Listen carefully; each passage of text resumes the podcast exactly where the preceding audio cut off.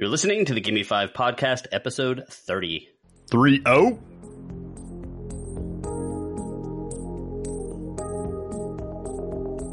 Rush out on an uptown train, doors open. As she walks in, she's soaking.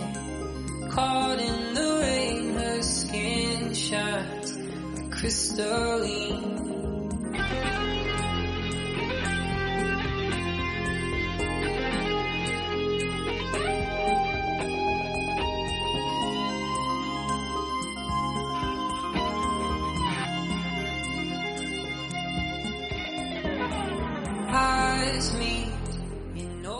This is the Gimme Five podcast, where each week we discuss all things entertainment. It could be TV shows, movies, music, streaming, books, whatever. If it entertained us or made us think, we're going to discuss it. I'm Greg, and always I'll be here with my co-hosts Jimmy What up? and Rob. Your mom is up. Wait, what? Nice. Uh, this week, some of us got a chance to check out the movie Tomb Raider. I'm going to talk about a couple books: The Last Days of Night and Wizard of Menlo Park. The That Netflix, sounds like a Nickelodeon show or something.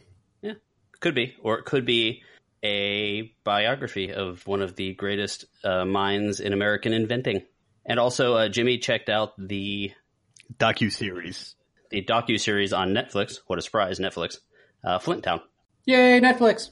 So, guys, this is a review show, and there will be spoilers. I'm just done saying probably because there will be. We'll try to avoid any major twists. Of course, we'll let you guys know. Uh, there are a couple of big ones in the show, especially for Tomb Raider. Speaking of, for example, if you did not know that it's pronounced Lara Croft instead of Laura Croft, then you may want to skip ahead and come back to us later. Or that I totally went to high school with a girl who was named Lara Croft. So did I. Yes, you did. What? Yeah, and she's very nice. She's a very cool person. And and I think she's actually a marine biologist now for SeaWorld, isn't she? She is.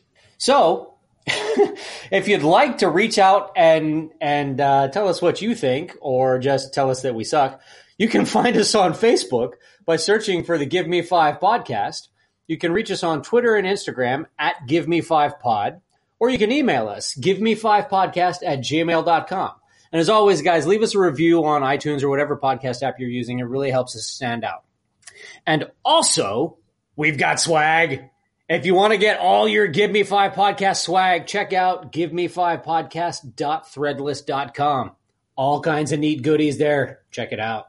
I assure And- you that the Gimme Five podcast T-shirt is better than whatever you're wearing right now.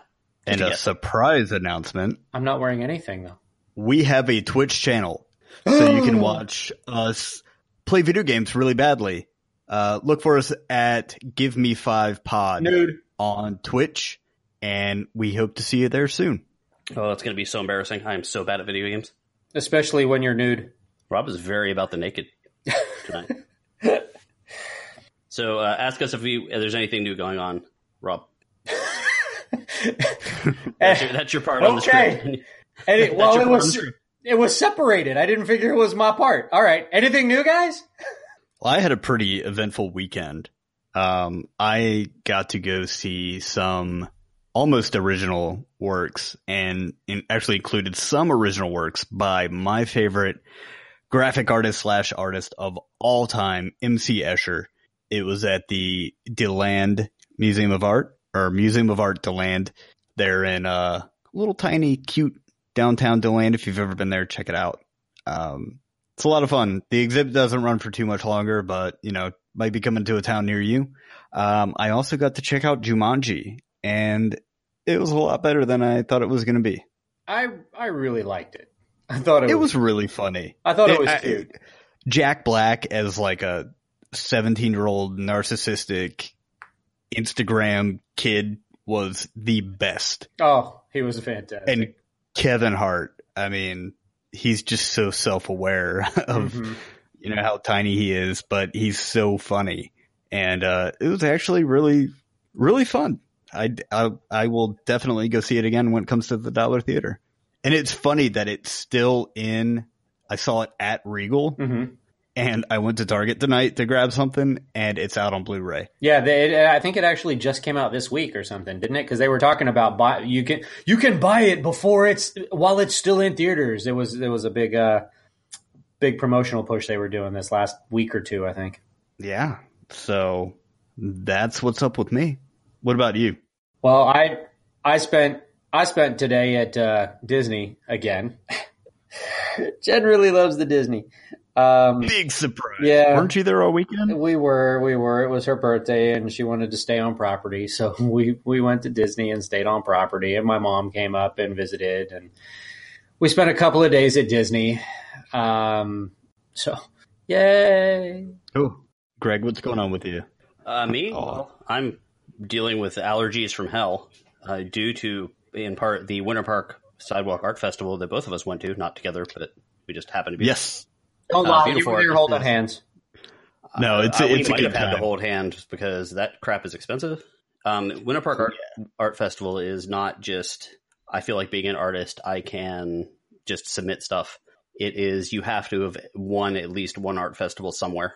So it's the top of the top, and the prices match it. The prices are worth it for the art because it's beautiful and it's flawless.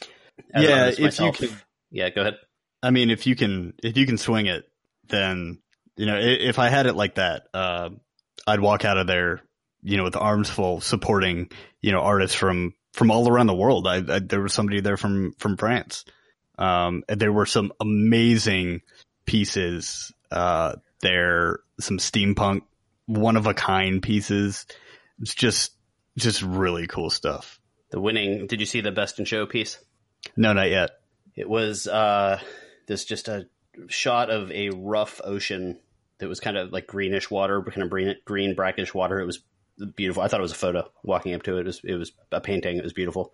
Uh, oh, really? The thing about that art show is like you go close to the artwork and you look, and it's it's flawless all the way around. So it's like if it's glued to something, you don't see little bits of glue dripping out of it. If it's if it's framed, it's not like they haphazardly put tape or anything on the back. It's it's just one of the things I noticed from from dealing with you know art in the past, where you know a lot of, a lot of people are like, Mhm. well, if you don't see it, it doesn't matter how it's presented, and every single piece I saw was was perfect, just crazy. Yeah. Uh, the the stuff I'm talking about is um, artifacts by nomad.com. Unfortunately, you can't buy anything in there because of the rarity, but you can check out uh, their schedule and see what art shows they're coming to. Yeah, if you like- Beautiful stuff. If you like um, very well made steampunk looking stuff with vacuum tubes and leather and gold and brass and all that stuff, Old books. yeah, it's it's very beautiful stuff, and I, I highly suggest you. Amazing. And uh, I think What else? gonna introduce a, a new segment. We're going to try it. Okay, so here is the deal. First of all, I, I, I've provided a song for us for the new segment. Oh, So the new segment is Let's have it. tentatively called Quick Hits. I don't think that's right. That was not Wow. the right one. Let's try that again.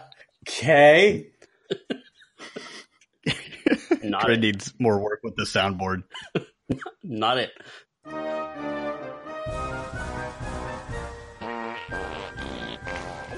Oh, man.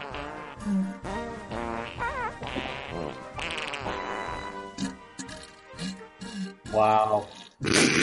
Wow. You can thank Greg for that. I had nothing to do with that. Nor did I. Okay, so quick hits. This is what we're gonna do. Uh, on certain parts of the show, that things that don't fit into the rest of the show, but we still might end up with opinions of. We're going to bring up some topics, and whoever f- of us that has an opinion on it gets one minute to give their opinion, and you know then we can move on. It can be a couple. It can be both of you guys. It can be all three of us, and the topics have been hidden from each other. And you know we just want to get out uh, some quick little bits about some cool stuff. And so i will um, give a quick example or you guys can can uh, give me your opinion on these things. So this week justice league is as of this week justice league is no longer in the theaters.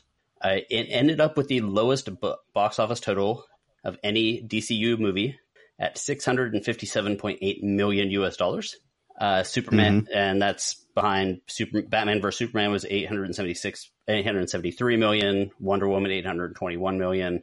Suicide Squad 746 million. Man of Steel 668 million, et cetera, et cetera. So if you were Warner Brothers, what would you do next? Push on. Push on. How so? Hey, just keep going forward with their their plans. I mean, if you if you recast it again, it just cheapens it even further, and it kind of shows you know defeat. So I say keep going. DC you might hit gold eventually. Doubtful, but maybe. My personal feeling, I think the casting is actually good. I just think the tone is wrong. Personally, I think Yeah, if, they, if Man of Steel needs to be that beacon of light. Everything needs to not be gray and dark. Mhm. And they had gold with Wonder Woman. Follow that path. You know, even the dark scenes, there was. I can. You know, I think of the the World War uh, two, one World War one scenes. Right. Uh, they were dark and gritty and muddy as they should be, but there was still some brightness and some happiness mixed throughout. So that's my opinion on that.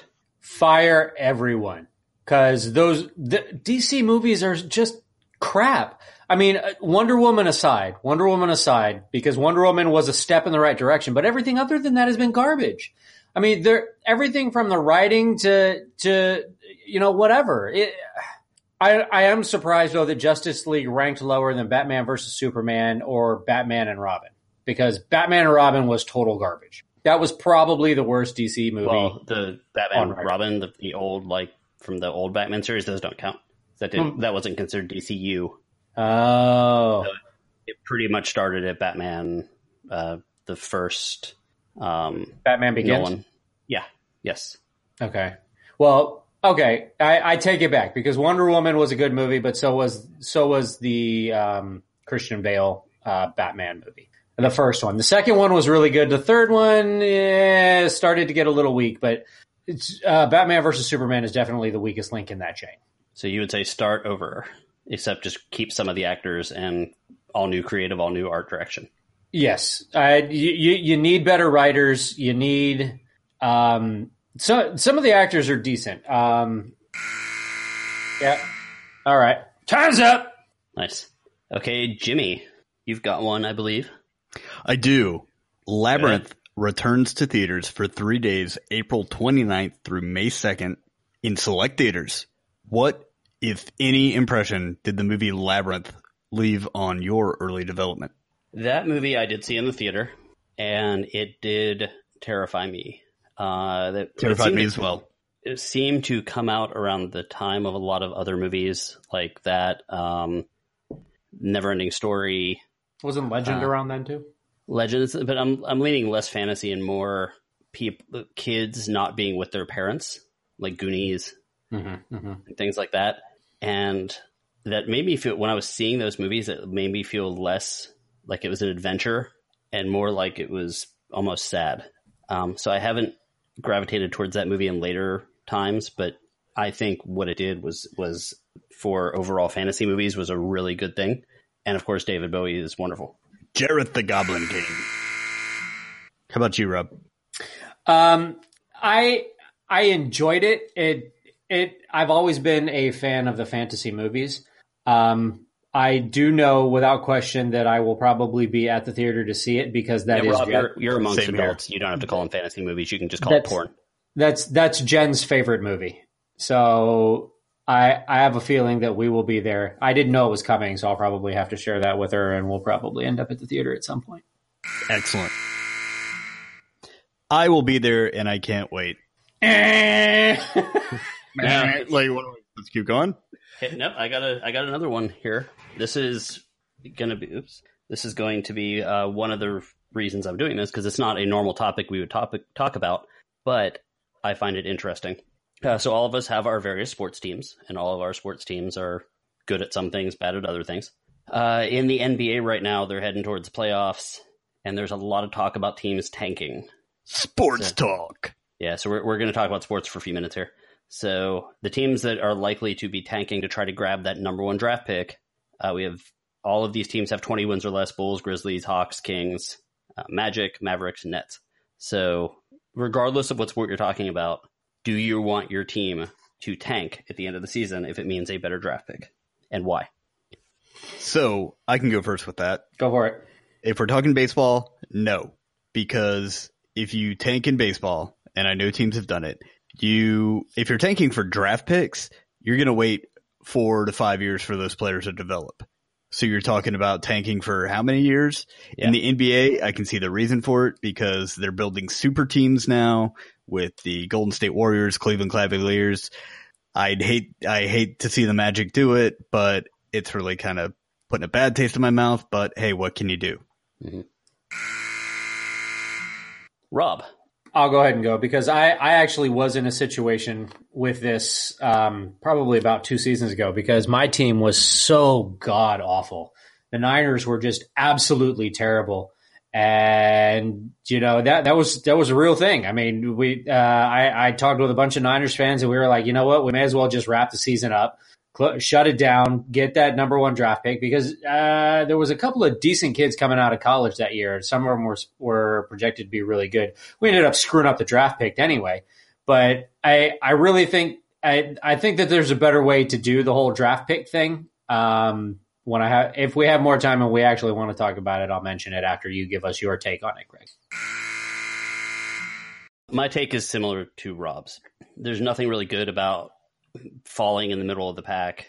You know, seventh, eighth, ninth, tenth best team, really in any sport, because you're not going to get the game changers, and you're not going to be able to kind of move on uh, for for a pretty. Was a small amount of time a few years back. The Steelers were getting the 15th, 16th draft pick, and they had to be really smart with who they grabbed. And it was a lot of role players that were getting picked, and a few players like that role playing as they were role playing as like elves and warriors. Yes. Yeah, there was like a barbarian and a, Gotcha. a minotaur. But so I was on that I'm team. for it. I'm all for it, especially in, in the NBA specifically.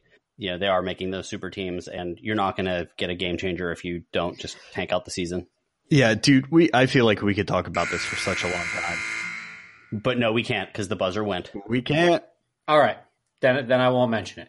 Well, I want to know, but Well, eh, I mean, just real quick. Basically, what I think they should do is to prevent the tanking, they should make it once you're mathematically eliminated from the playoffs, the team that has the most wins gets to pick first.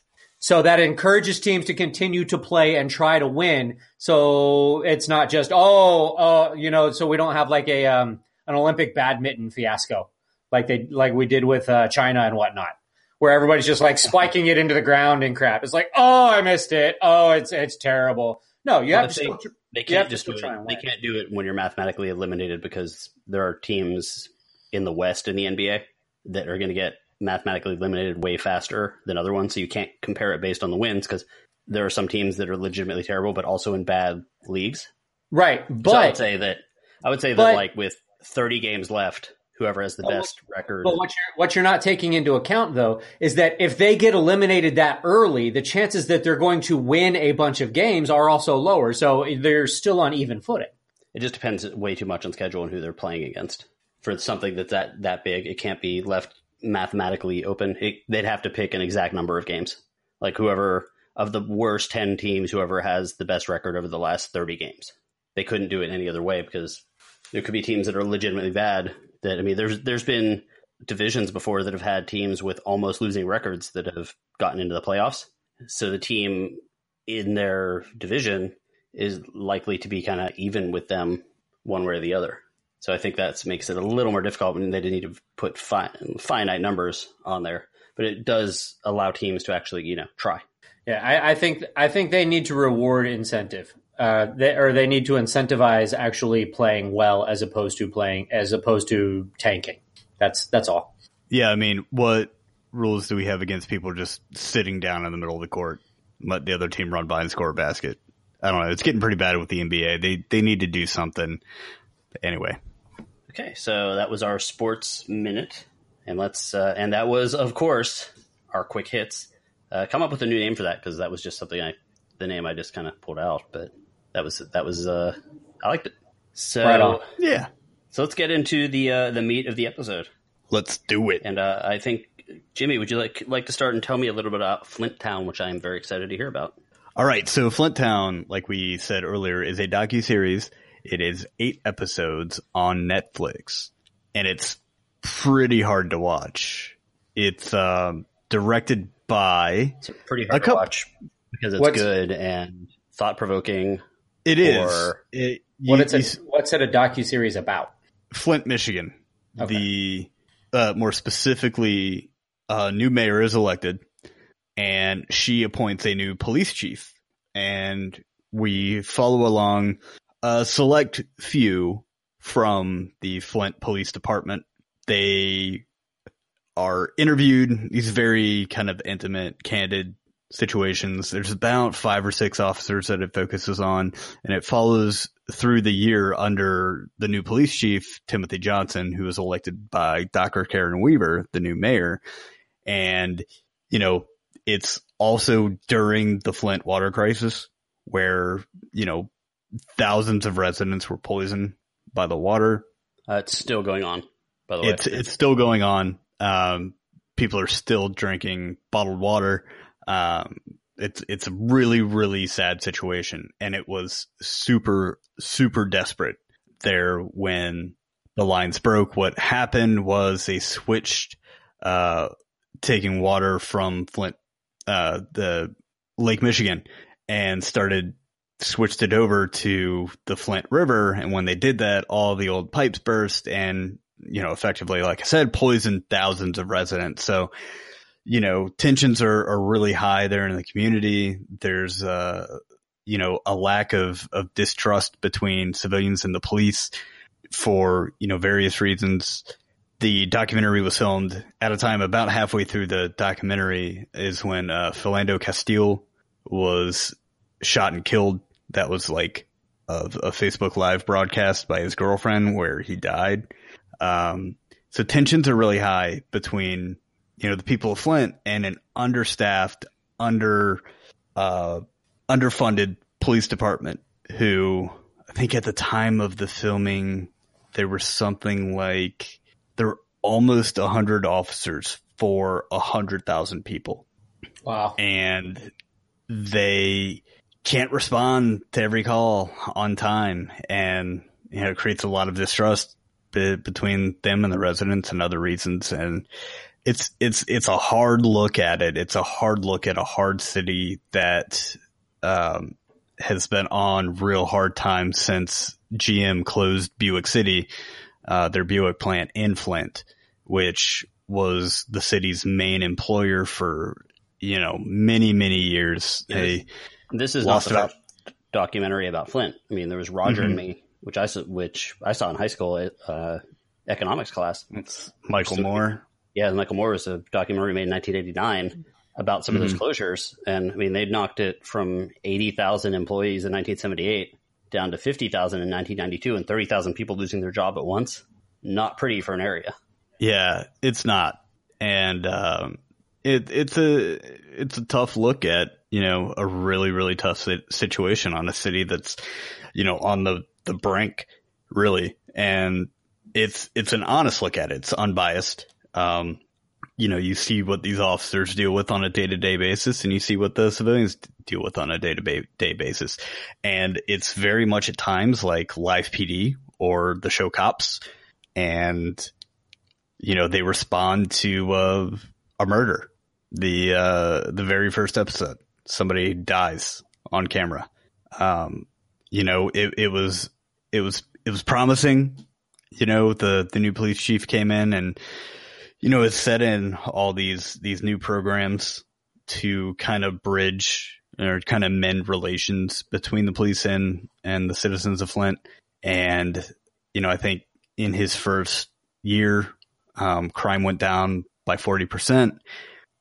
The city made it out of the top ten list of vi- the most violent cities in America, and you know, spoiler alert, and unfortunately, the kind of after credits where it says, "Oh, you know, so and so is blah blah blah, so and so is doing this," uh, they fell back into uh, the top five, if not the n- number one most violent city in America, um, with a string of homicides towards the end of that year. And uh, you know, hope for the best for the city. And uh, as a show, it was uh, it was engaging I'm not going to say it's entertaining, but it was very engaging. Whenever they film one of these documentaries in an area that, if nothing else, the fact that there was a documentary crew helped out some of the people there. Uh, there there have been, you know, there's been an outpouring of support for the city. Um, people have donated. People have donated lots of water. Fortunately, they've been able to get like a, a steady stream of bottled water. Mhm. Um, I know they've they've put in measures to uh, you can't unpoison the people, but they've put in measures to fix the water crisis, the water supply there. Um, and, and a lot of a lot of money's come in, and and hopefully it goes to the right spots because there's been a lot of mishandling of that, and you know even in the the series, the police chief, you know he's can't get money to get another car, you know, to have another cruiser on the street, so he says, "Fuck it, uh, I'm going to sell all the evidence." Not not all the evidence. to the people who were accused of the crime. How much is it but worth they to um, you? That's quite a racket, They- man. Se- sell all the cocaine from the evidence room, arrest the people again, and Yeah. sell it again. There you go. no, they um, yeah, but we bought it from you. So Yeah, not the drugs, not the drugs, but yeah, it's uh very if you engaging. want to get serious and uh, learn a little bit, um, and it seems like it shows it from both sides, which I like. It does. And I'm going to talk about something like that in a second. Um, check that out on Netflix. You said correct. Yep, it's on Netflix. Called Flint Town. Eight episodes, about 42, 43 minutes each. Um, it's very, very gripping. Uh, you know, reality television. Nice. Check it out. I'm going to keep things serious for one second and talk about a couple of books I read that are uh, attached to each other. Uh, one is the Last Days Last Days of Night by Graham Moore, uh, who wrote the movie The Imitation Game, and The Wizard of Menlo Park, which was by Randall E. Stross, and that book came out a few years before the. Um, you get a double whammy. yeah, so I read The Last Days of Night first. First of all, the title is just really cool. It is it's talking about the electricity and light bulbs you know, being invented and how they spread throughout America. But so that's what The Last Days of Night were. And it, one, it makes you think just about the fact that you know they had to have people light gas lamps for you know hundreds of years. And the the interesting thing about Last Days of Night is it is based on fact, but there is it's told more like a narrative. It's told like a novel. So all the characters in it are the same or are, are real, but some of the situations are changed. And there's about nine pages at the end of the book that says what was changed. It was more for narrative purpose. Um, one of the big specific ones is that that uh, the book actually follows a lawyer, and he's trying a ca- or he's Westinghouse's lawyer. So George Westinghouse, George Westinghouse, hmm and Westinghouse and Edison are in a legal battle over both AC versus DC electricity, but also over who actually patented the light bulb first. Were they uh, thunderstruck? Yes, they were thunderstruck. Whoa, whoa, whoa. Wow, Rob caught yet another music reference. I think he's lying about the whole not being into music. So he, uh, so basically, what happened was Edison patented the light bulb before he had an actual working copy, but he said specifically that his light bulb was a long-lasting one, and then he was frantically trying to figure out how to make a filament that didn't burn out in like an hour. Oh yeah. So anyway, the lawyer is the lawyer for Westinghouse. This guy named Paul Cravath, who was a young lawyer. He was is sort of an underdog, and one of the big things is he sees a, something that happened in real life, but in real life he didn't actually see it.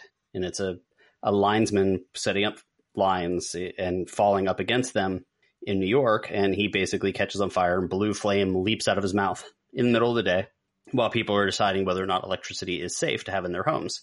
So it causes a little bit of problems, and the so that last days of night basically is focusing on it's weird because it's a novel that's riveting but it's about patent law and Mhm. it's kind of talking about you know who's going to end up getting this patent for you know is america going to be running on dc or is it going to be running on ac uh, which is um, direct current versus alternating current uh, direct current has a Mhm. much shorter range and we ended up picking westinghouse's version which was um, alternating current which has longer range but you know edison was trying to basically tell everyone that AC was significantly more dangerous. So he was pushing for AC to be used in the electric chair to kind of be like, well, you know, look, we just fried this criminal. Do you really want this in your house where your kids are playing? That kind of thing. Interesting. Hmm Um, so he did a lot of that. And then it turned out when they tried to fry the crim- criminal with AC, it took them multiple times. So it's like, oh, well, maybe this is safer than, than DC. It turns out AC is actually a little less safe, but there's there's a lot of conversation about that kind of stuff. Um, so since that book really kind of followed Westinghouse and s- sort of culminates in something that I had no idea, the Edison General Electric Company is what we consider GE, General Electric. And I'm like reading this whole book about Edison General Electric, and I never even occurred to me that when they're talking about like Edison's biggest fears, losing his name, losing his namesake, losing his companies, that General Electric was actually the company started by Edison. Huh. Oh, Uh, now, did you read read these books or did you listen to them? I had to listen to them. Just curious. Yeah, just Okay. busy wise. Yep. So after anyway, after I got that, got done with that, and could tell it was uh, you know a little more skewed towards Westinghouse, and it definitely portrayed Edison as a bit of a a bit of an ass, although Curmudgeon. more of an ass, but at the same time, it kind of for every one of the players was an ass, and then and you also got to see J.P. Morgan being the namesake of the the financial bank thing. Uh, Tesla, of course, who was one of Edison's scientists, and then went off to work for Westinghouse, and of course now has a car named for him and a very underrated '80s metal band. But I thought that was interesting, and I'm like, well, I want to know more, so I, I wanted to read the the other side of the story, which is the Wizard of Menlo Park, which is a biography of of Edison's life. And Edison's life is so rich and so so crazy. He's done so much. You know, obviously, you guys know he invented the tattoo needle, the phonograph, light bulb, um, the motion picture camera. Uh, did a lot of stuff for mining equipment, things like that. But you know, this whole other book is basically just a sub story in his life, in Edison's life, which I thought was kind of interesting. Um, Did you know if if you did they address um, because you hear a lot of stories about Edison and how he was basically a thief um, that he stole a lot of ideas from the people who worked for him. Yeah. Did they did they talk about that at all, or did they just kind of gloss over that? No, they did. They talked about it. Um, but it's it, each one was kind of different. Some of it was a thief in you know patenting things before it was invented, uh, like the case of the light bulb. Some of it was yeah, not giving credit to the people that worked for him, kind of thing. Or the or the people who came up with the Um, idea? yeah, but I mean that still happens today. It's not optimal, but you know if if I invented something while while working at my place, I'm not going to get the credit for it other than a pat on the back. You know, I'm not saying he's right about it, but I'm just it's nothing that has changed. But um, yeah, there's a lot of there are a lot of cases like even the the motion picture camera or the film camera, basically. I mean, he really stole that from a, a French artist whose name I don't remember right now. But one of the things I did find interesting, just in general, is you know the how things worked back then and how much time happened between various things because of the travel and the fact that you couldn't send messages and stuff like that. But even like the the lawyer that's in that first book, his name is Paul Cravath, and there's a law firm to this day named after him. And that, I mean, that law firm is in the news right now because it's the one that's working on the uh, negotiation between uh, Time Warner and AT and T, the 108.7 billion dollar buyout of Time Warner by AT and T, and it's, I think it's held up at the moment, but you know, it's just it's crazy that all these people's names and ideas have lived from the late 1800s, early 1900s. Wow. Um, so I highly suggest both of them. I think, if I'm not mistaken, Last Days of Night is going to be a going to be a book or is going to be a movie. Um, there is the way it's written. There's you know there's a love story which is true. There's a few things like that, but it's if you want something a little drier and it covers a longer period of time, Wizard of Menlo Park is probably for you. But if you want something that's a little more personable and easy to get into, Last Days of Night is really it's just they're both really good. It's, they're actually the reason why I've saw it a couple times that I've been stuck in the the late 1800s and early 1900s with And the it's a stuff I've riveting account of patent law. It is, yeah. That's what I put right there on the thing. that, that was my first uh, explanation to the book, and I was like, when I first started the book, and they were talking about like patent law, I'm like, oh, dear. I'm like, Oh boy, this is going to be a real hours of this, barnstormer. And then I was finished with it in less than a week, and I was like, oh well, yeah. When I wasn't listening to it, I wanted to be. So, uh, if you're into history, this is a really approachable way. Both these books are really approachable and show you both sides of the story, which I I like. And it, as Rob said about the uh, about uh, the Greatest Showman, that none of these people are 100 percent great, Mhm. and to be this famous, to be this good at stuff, you have to step on some people on the way, and both of these books will reveal those. The seedy side. That's what I did over the past couple, you know, well, months. All right, so I think we're going to move on to our next topic. Um, I actually just got back from seeing Tomb Raider tonight. Right on. And I got to say, I enjoyed the movie, hmm but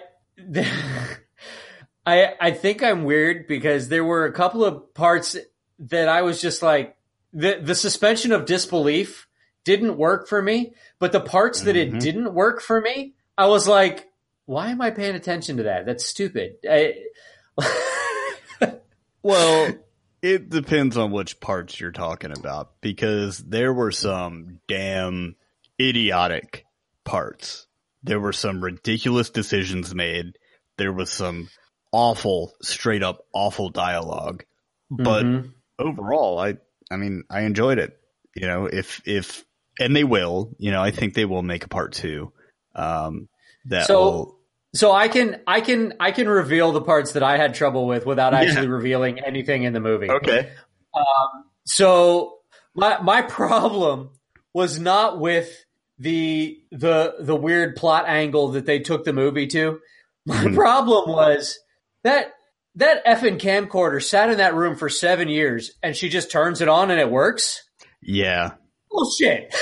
I'm like, you gotta be kidding me. What? She just turns it on and it turns it's literally been sitting there for seven years. And Yeah. it works? Those That people was, were on uh, those people were on that island for seven years and they still had ammo? Really? No, they don't. No, well, they, they, had don't. a, they had electricity too. Did you, like, like, the light the lights were on? I'm like, where do they get gas? on, what? And Do and that's what I. It was. it was. It was the stupid logistical stuff like that that I was like, really, Re- really, and and it wasn't like because you know there was there was a cut in the scene when she turns on the camcorder hmm that it was like, okay, maybe she plugged it in or maybe she changed the battery. But you know, that camcorder Yeah. seven years old, where the hell did she get another battery? But then she takes out this file box that's been sitting on a shelf for years and pulls out one of those little hand hand recorders, the the little tape cassette, the mini cassette recorder things, and just Mhm. clicks it on and it friggin' works too. I'm like, you gotta be shitting me. Yeah. I'm like, come on. So the the general plot before we get too deep into like nitpicky stuff. Uh, what just quick? What's the general plot? Because I I did not see it. All right. So this is a reboot of the Tomb Raider franchise. Yes. This version of Tomb Raider, I believe, uh, coincides more with the the lore established from the newer games, as it's it's trying to to breathe new life into it. It stars Alicia Vikander, um, who I thought was pretty good overall. Yeah. Um, I, I did not mind her. Walton Goggins is in it, who has a great name. He plays the villain. Uh, Daniel Wu and Dominic West. The movie's directed by Roar Uthaug. And if You not a great name, I don't know what the hell is. yeah. So You're not feeling well, Jimmy? What's going on there? um, they do it. It's it. It's like it doesn't pay attention to the Angelina Jolie movies that came before, right? But everybody at this point, you know, knows the origin of Lara Croft. Everybody knows. So I thought they didn't spend too much time on that. Rob, what do you think? I, I think it was an appropriate amount of time that they spent on the origin. Um, they the the whole origin thing was kind of drawn out. The first part, basically, so? Well, basically with but but they they played it up with with stuff that didn't really matter. Um, Like that there were certain dumbass bike chase. Yeah, the bike chase, the the boxing dumb. scene, the boxing That- scene where she Yeah. lost. I was like, oh, okay, what did what did we really accomplish here? Um, yeah. the, the the the the beginning parts of the movie didn't really seem like they were pointful or leading anywhere, other than to show you that she wasn't taking advantage of her family's money. That and she's kind of a badass. She's really clever. She's in great shape. Unmotivated. Yeah, not really motivated to get out of her current situation as a bike courier. The MMA angle was really weird, yeah, in my opinion. I think it's a little late for that. This movie could have been made 10 years ago and it would be the same exact movie. I feel Yeah. like, yeah. if that I, makes I will say though, as far as the MMA uh, scene does go, that exact scene came up later in the movie, and she actually got out It of it. So, so it could be Yeah. something where they were showing where she actually learned something, but they didn't Mm-hmm. actually show her learn it, which I thought was weird. Um, it's not like the her getting out of that situation later in the movie was anything spectacular right? because she just bit the dude. She, yeah, and She it's bit him. yeah, and I was like, okay, um, Yeah, I was just like, all right, yeah, and that's good. and the way that she that she dispatched him, I was like, well, no, that no, no, no. Yeah. It, it's as much kind of crap as we're talking about it. Still, I thought it was enjoyable. It, it wasn't. And, it wasn't uh, enjoyable. It, I'm, I'm glad I really saw. like yeah, treasure movies. I like adventure movies. You know, from you know, Romancing the Stone to Indiana Jones, obviously to um, National Treasure. this is this is not Yeah. Indiana Jones. Well, I, I figured as much, but it was weird that I I wasn't as excited. In fact, I kind of even forgot this movie was coming out until the situation last week. Mm-hmm. And then, yeah, so it's it. I like F it you, Rich. itself, so I will see it. it's gonna get beeped out again. It's totally gonna get beeped out again. Um, so I just thought it was kind of interesting that you know, for a genre that I'm that they don't do a lot, and I do like that I didn't care all that much. Yeah, there were there were definite moments in the movie where they were like, "Oh, hey, remember this is based off a video game." It's like we have to solve this puzzle, and it's very video game. It's very don't step on these things. You know, you have to step in the right sequence for this. If you played the Tomb Raider games, I mean, And I think you'll appreciate it. and that that first booby trap, I'm I'm wagging my finger here because I was like, what? When they said it in the movie, I was like, how the hell do you know that? When they set off that first booby trap, and they were like, oh, this trap was meant to keep people in. I'm like, how the f do you know that? The spikes came Yeah, straight they up from the ground and went straight back in. How do you know that that was intended to keep people in? Are you Oh, serious? well, that they knew that because they read the script. yeah, That's all. That's that's the reason. It's not a good reason, Um, but you know, it is the there there were some other great things about it, Rob. I I don't know if you noticed this, but um, when Lara Croft turned to face the whole entire island army, that was that was great. When spoiler alert, her dad's not dead. He's a crazy person on the island, and he says something to the effect of, "Oh well, I'm not that man anymore." And she turns to him and says, "But I'm still his daughter." And she just like runs out with a bow and arrow to take on this entire Yeah. army of people on this island. It was just so goofy. Yeah. And uh but at least, you know, she had arrows that the the bad guys died immediately when she shot them, no matter where they like got shot. immediately. immediately. Shot in the leg, dead. Shot in the foot. One guy dead. got shot in the shoulder. Grazed in the ear, dead. yeah, he got shot in the shoulder. It would have been very painful. I think he would have lived, but he went down like a sack of potatoes. So maybe those arrows were poisoned. I don't know, but it was silly. Now, I, I did get a little laugh when when um she she had she, L- Lara Croft had a really a, a uh, really moment when she was she was escaping the river. You know what I'm talking about? And the yeah, and it's like one thing after another, and she's like, "Really? Come on, man!" yeah, that, made me laugh.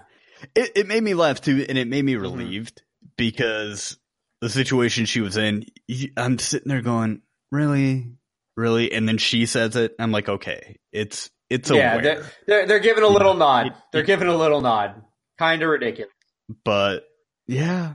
Other than all the bad things we've talked about, it still the action sequences were great. The fights were awesome. Um, there was some clever integration of you know some of the very video game stuff. They made it seem kind of possible, but not. Um, it, it was really believable because she was in such incredible shape Mhm.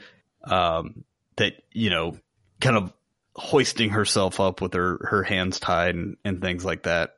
Um, although a little crazy, you know, seemed believable. Well, except for after the injury that she took coming down. That was I was like I was like, yeah, no, she's done. that, that I don't care. No, she's done. Uh, and then she got up and she's like, "All right, I'm good." And, and then like, she oh, I always love Rob's injury corner. and then she continued to run around for the rest of the movie and fight people. And you know what?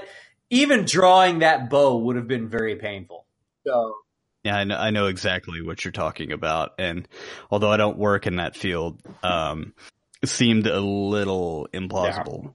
and then and then the ice the ice claw axe or whatever that that she was using that dug itself into solid carved stone and i was like i was like Yeah. no wait a minute come on now Well, there's a fight in there too where she she kind of turns around and goes back to fight the villain to keep him from progressing any further. You know, your your final boss battle, and she comes out and she throws it on the ground. And yeah, it does stick right into the stone. But I'm like, why are you why are you leaving that behind? Mm. And then she picks it up later. It was just hmm. As goofy as it was. I thought it was fun, It- and I it- will go see. it was you know, fun. I don't Yeah, know you, that I mentioned, would you mentioned a second one. Um, so the movie debuted at number two in America uh, for at twenty three point five million, which was actually um, not what it needed. Um, so in between America, It was huge Canada- in China. Yeah, and made about 102.5 million in other territories. In China, it actually did uh, debut at about. I'm looking at the numbers here, which are not. It did really well in China. It was about over, over 50 million. Um, it needs to make at least 275 million worldwide to break even. So it probably needs to get about 350 million or so to get a sequel. So I'm not sure if that's going to happen. yeah i because i don't know that i would recommend going to see it in the theater to I I went and saw it on Tuesday night, so tickets were six dollars, um, and that's about you know if somebody came back and said, "Oh man, I paid full price for that movie," I'd be like, "Well, I've told you about the six dollar you know Tuesday deal many times." So Forty one that's point five in. China on the first weekend, which is that which is very good. Um, which what's interesting is in China the you know it, it got trounced here because of Black Panther doing so well. In China, they don't understand some of the the politics and the situations behind Black Panther, so that movie hasn't done quite as well there. Although still hit number one, but that's how um, Tomb Raider was able to kind of climb up above Black Panther that this particular week, which I find kind of interesting. Ah, climb Uh, that was a Tomb Raider and Black Panther joke. Look at that. and a Jumanji joke. Yeah. Okay, so we have Rob who said who would suggest maybe renting it. Jimmy who thought it was fun, worth maybe seeing on the big screen at a discounted price, and me who has not Yep. seen it but will eventually rent it someday. Well, guys, I think this leads us up to our question. And our question, we're, we're doing a double question this week because, well, you'll see. Uh, Oh. so first, give me 10 yeah, we're going to do five of the best video game movies, of course, based on our conversation about Tomb Raider, and of course, more likely, five of our worst video game movies. Because there are a lot more bad ones than there are good ones. Yeah. So, which one do we want to start with, best or worst? Mm. What say you, Rob? I say we. Um, I think I think we should start with the best because I think the worst would be is is probably a better discussion. Okay. All right. I will start off with the best. We'll all do our best first, and then we'll do our worst. Okay. So, of our best, my number five, we've talked about it a little bit before on this show. I would go with Warcraft. I'm not really, I don't really know anything about the game. Literally everything I know about the game Warcraft is from the little cardboard things they put over the security sensors at um, stores when the new game is coming out for Warcraft. Like a new, Gotcha. that's like I know nothing else beyond that Yeah. but I, I sort of enjoyed the movie. I like Duncan Jones, Jones's directing and stuff like that, and I really think that the War Warcraft the movie got really crushed by the idea of making a, uni- a shared universe type movie rather than just making a good movie. But it was uh, entertaining. Uh, Hitman Agent Forty Seven. I always liked the Hitman games, and I thought the, the movie was was palatable, and, and that's saying a lot in video game movie terms. Uh, Silent Hill actually had some legitimately scary parts, which I'm, I think Jimmy's going to talk about in a little bit Yep. Maybe. uh, the original Tomb Raider movie, which I'm, I actually did see in the theaters and liked, and I had a really pretty good soundtrack if I remember correctly. Pretty sure I own it somewhere. And speaking of fun movies and and fun soundtracks, the Mortal Kombat movie for me, it took a simple concept, kept it simple, and of course had the awesome soundtrack, which I'm sure Jimmy is going to sing for you as soon as I say it. Go ahead. Mortal Kombat. Yeah. It's a really kind of funny um, tidbit about that song. It's done by a group called the Immortals, I believe, and it was done for Mortal Kombat specifically. And one of the members of the group is actually Praga Khan, who is the founder and band leader of the group Lords of Acid. Which, if you've ever heard them, they are very not safe for work. I did not I know that. always at all. thought that was very, very intriguing. Hey, we could I be actually a immortals. of- that was a, yet another music reference. wow. No, pro- I, I actually didn't know that, I, and I like Lords of Acid. Yep, so do I I. never. If you search around in their um, their albums or their album booklets from back in the day, you always ran into stuff you didn't want to see. So I didn't really look too closely. Yeah. So So, all right. I did not know about the Praga Khan thing. So that was my best. Good. Nice. I'll go with my five and going to go a little different direction here. My number five is going to be Final Fantasy The Spirits Within. Number four Nice, is nice. the first Resident Evil. Mm-hmm. I'll touch on some more of those later. Number three is 2018's Tomb Raider. Number two is the animated Street Fighter. Okay.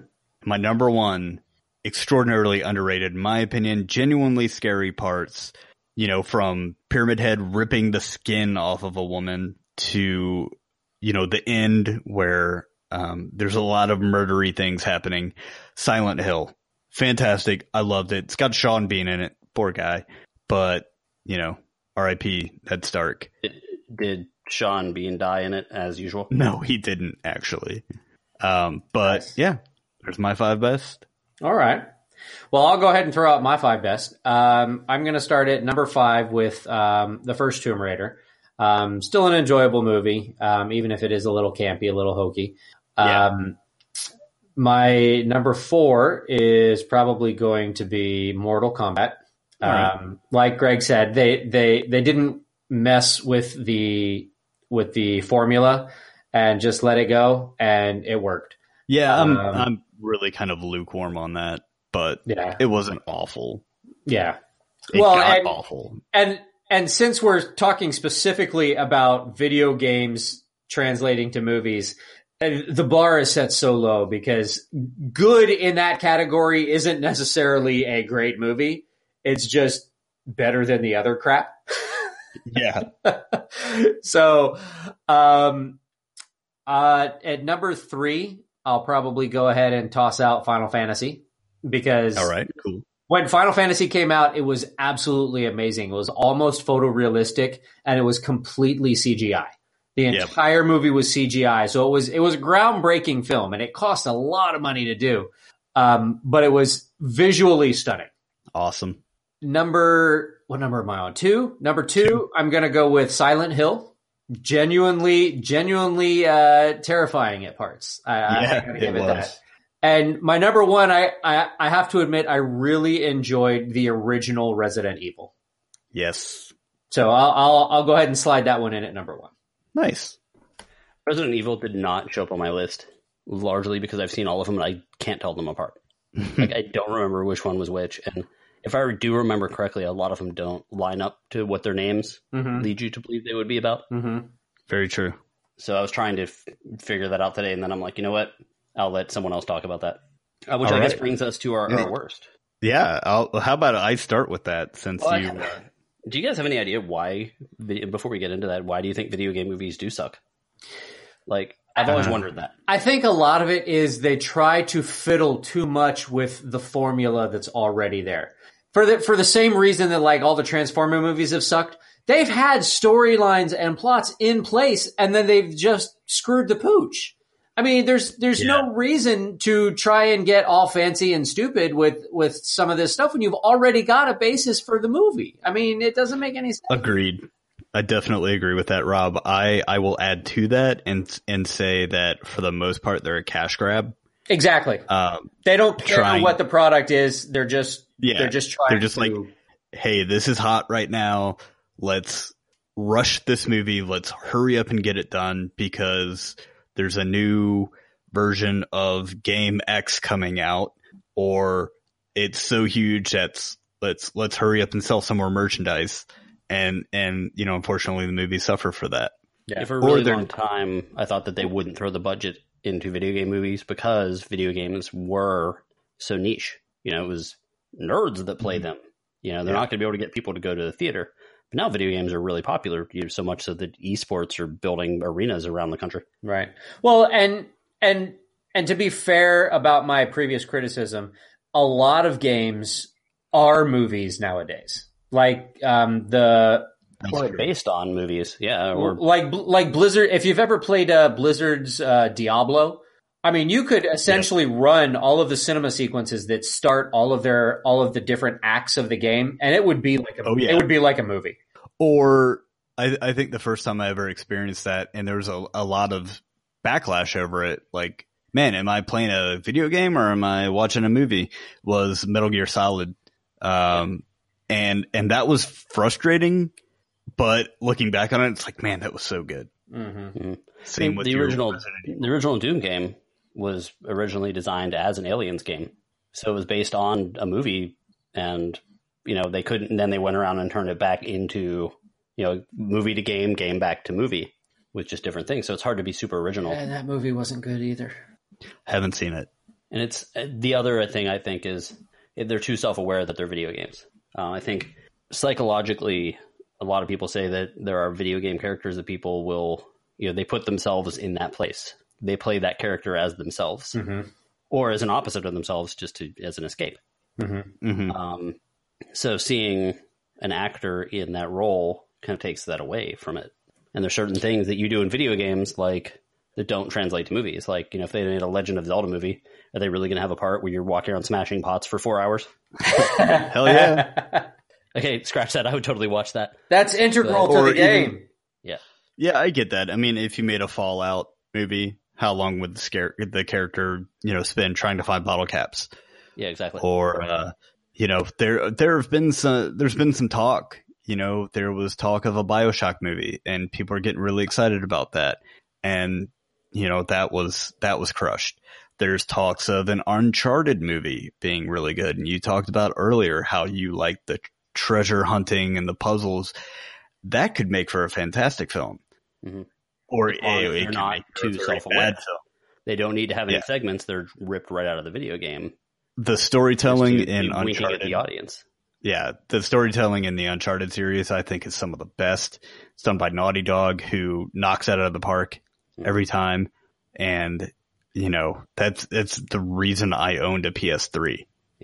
Was I to play The Last of Us and Uncharted, Yep. both from Naughty Dog. Uncharted is my favorite video game series, multi-game series, I think ever. Definitely And up there for me. Mine's I want Final Fantasy. the- I want there to be a movie, but again, yeah, I don't want like you know Doom, which you said you didn't see, Jimmy. But there's a whole segment of that movie that goes first person. Just Yeah, I heard about that. It was weird. and it's it was kind of, at the time it was like oh that's kind of cool, but it reminds you that you're watching something about a video game rather than just watching a movie. And it became it was neat at the time, but after the fact, it's like oh wow, I totally got pulled out of that movie for the anything after that part. So. So, Rob, you said your, your favorite series of all time was Final Fantasy. What did you think of the other Final Fantasy CG film, Advent Children? it was it was enjoyable. I mean, as far as Yeah, as far it. as um, and I was actually surprised that Square Enix was part of the Tomb Raider movie, the one that I that that I that we just talked about. I was like, I was like, wait, what? totally- Square Enix? Yeah, when that when that came up on the the you know when the film started and it said Square Enix, I was like, what the where the shit am Yeah. I? What's I, happening? I didn't right realize now? Square Enix had anything to do with Tomb Raider. Did, did they purchase the Yeah, rights it or was something? Eidos. I believe so. It was Eidos that that did it originally, and and under the you know they published the newer newer Mm-hmm. version of it. But that's that's one of the things, and that's one of the reasons I like the Final Fantasy games, is that Final Yeah. Fantasy does plot and storyline better than just about anybody, as far as their games are concerned. Yeah, combat mechanics. I mean, I I agree with you one hundred percent. I mean, hell, the game that you guys play, it's turn based combat. Whenever Greg's playing it, and I'm like, dude, that looks like Final Mm-hmm. Fantasy. Well, and I, I'm not talking about just the mechanics of. I'm just talking about this the straight up storyline of the game. Oh no, I agree hundred percent Yeah, that they as well. they they go really in depth and they write a decent story. um, and they do it better than than most games in today's market. Yep. So that being said, should we should we give out our Razzies? Yes. Yeah. Worst video Uh, game. and I'll- Jimmy, go ahead. We were going to kind of segue to this, but we got, you know, took a different path with some very interesting conversation. Um, Resident Evil appeared on all three of our lists as, you know, one of the best adaptations. And I think the first one was. You had the lickers, you had, you know, situations, that terrifying monster that crawled on the ceilings.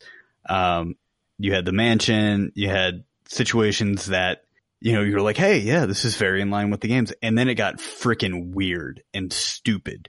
So for number five, I put every other Resident Evil movie. okay. so after the first one, they all just really just went down the, the tubes. Uh, my number four, I don't know why I watched this, but is Dead or Alive. The movie was I so I don't dumb. think I even gave that a gave that an opportunity. It's awful. Uh, one of my favorite games growing up, one of my favorite series was Double Dragon. Or is, or is it double Dagron? was bad. Double Dagron, um, as I wrote down. Yeah, Double Dagron, the movie, extraordinarily forgettable, just stupid. Uh, I think it came out around the time as my number two, which was Super Mario Yeah. Brothers, which was just awful. I mean, it shows up as, you know, one of the worst movies ever made. And my number one that I was so excited about, I was so crushed. I was so confused. I saw it in the theater. I was a huge Street Fighter fan, but the Street Fighter live action film with Jean-Claude Van Damme as the American, you know, uh, general uh, as Guile. I was just like, wait, what? Why does he have an accent? What's happening? I was so confused as a kid in the theater watching that. I just Yeah. Almost left in tears. You just ruined So my those are my- childhood Street Fighter. Yeah.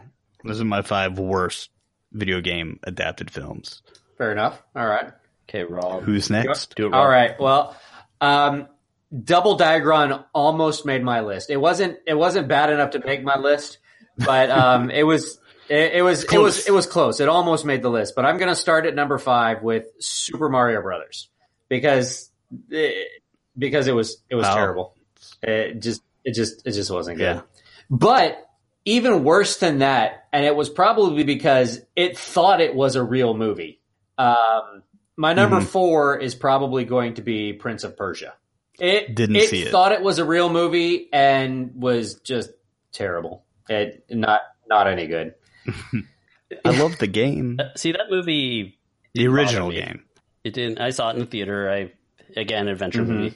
I know the controversy behind it because oh, you know they just put with Jake Gyllenhaal in spray tan, but I, I couldn't tell you anything about that movie, so it was just kind of there. Yeah, So it didn't do anything overly offensive. It just didn't stick with for me. me, it just wasn't good. I mean, everything from the dialogue to the acting was just you know questionable. I mean, the, the girl was hot, but other than that, you know, whatever. Um, at number three, I'm going to put in Wing Commander because it was just just no, no on on every level. No, stop. It hurt. I I I. It was one of the ones that I almost turned off just because I couldn't get through it. Um, my number two is one that Jimmy already mentioned, and that's going to be Street Fighter. Just, just t- terrible, and one of those instances where they they tried to, to get too cute with the story and and get creative, and it's like, no, dude, it's already here. I mean. The, the movie is basically Bloodsport. What are you doing? Why are you adding all this crap? This could have been decent. What are you? Stop.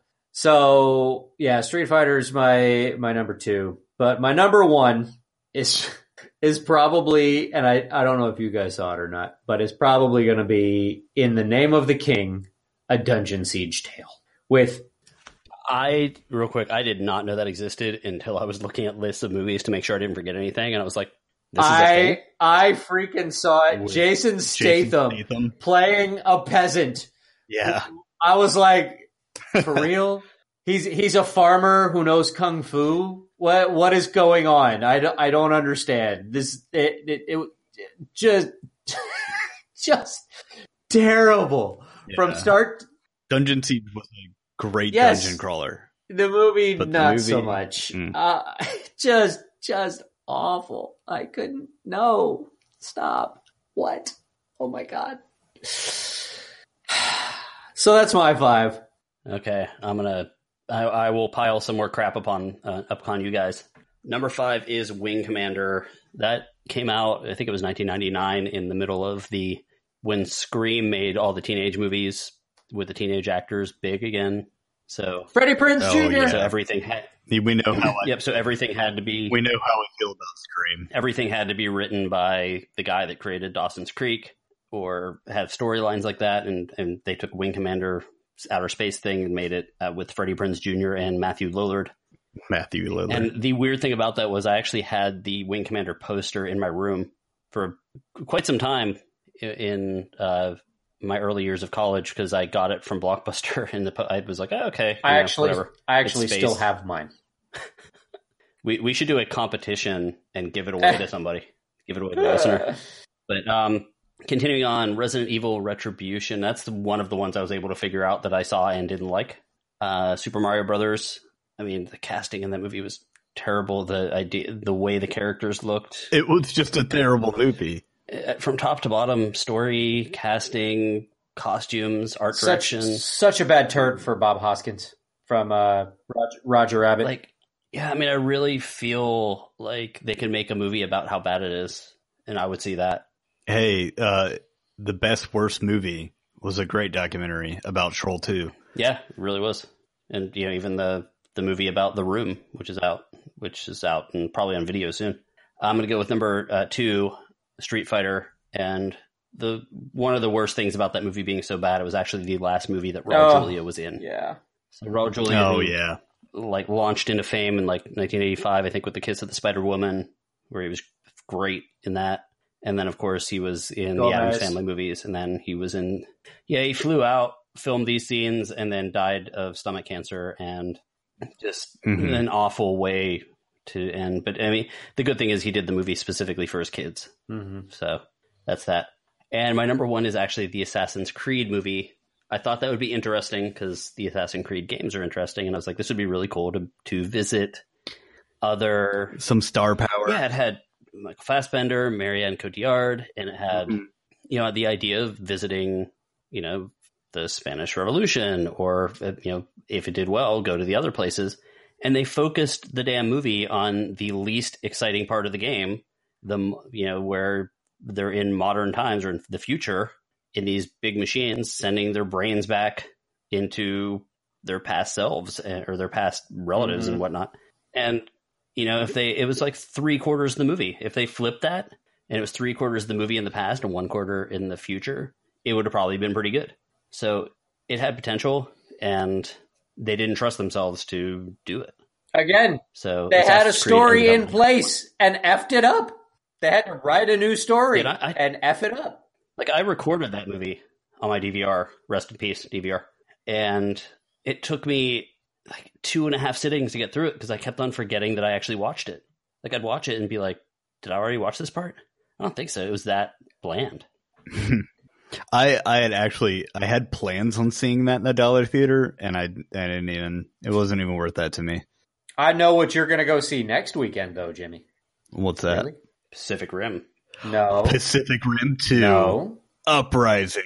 Doesn't doesn't Ready Aside Player One come out next Rim. weekend? Not this coming weekend, but the following weekend. Yes, Ready Player One will be coming out. So we're gonna have we got Pacific Rim Two coming out next weekend. Ready Player One in two weekends. Also, this weekend, uh, I Kill Dragons comes out, which if I can find it, I want to go see that. And we will, Yep. as we see these, we're going to be reviewing them for you guys. Definitely. And uh, any last words for this episode, guys? Now, if I can get past the uh, stomach turning character design for Ready Player One, maybe I'll go see it. Wow. Exactly. Awesome. Well, thank you for listening, guys. Feel free to check out our store on Threadless, to chat with us on our Facebook page, to visit your favorite podcast provider, and Send all your hate mail to Greg. And of course, and of course, thank you for listening. And check us out, guys. We will be on Twitch soon. Uh, we do have a page, Give Me Five Podcast, or Give Me Five Pod on Twitch. Thanks for listening.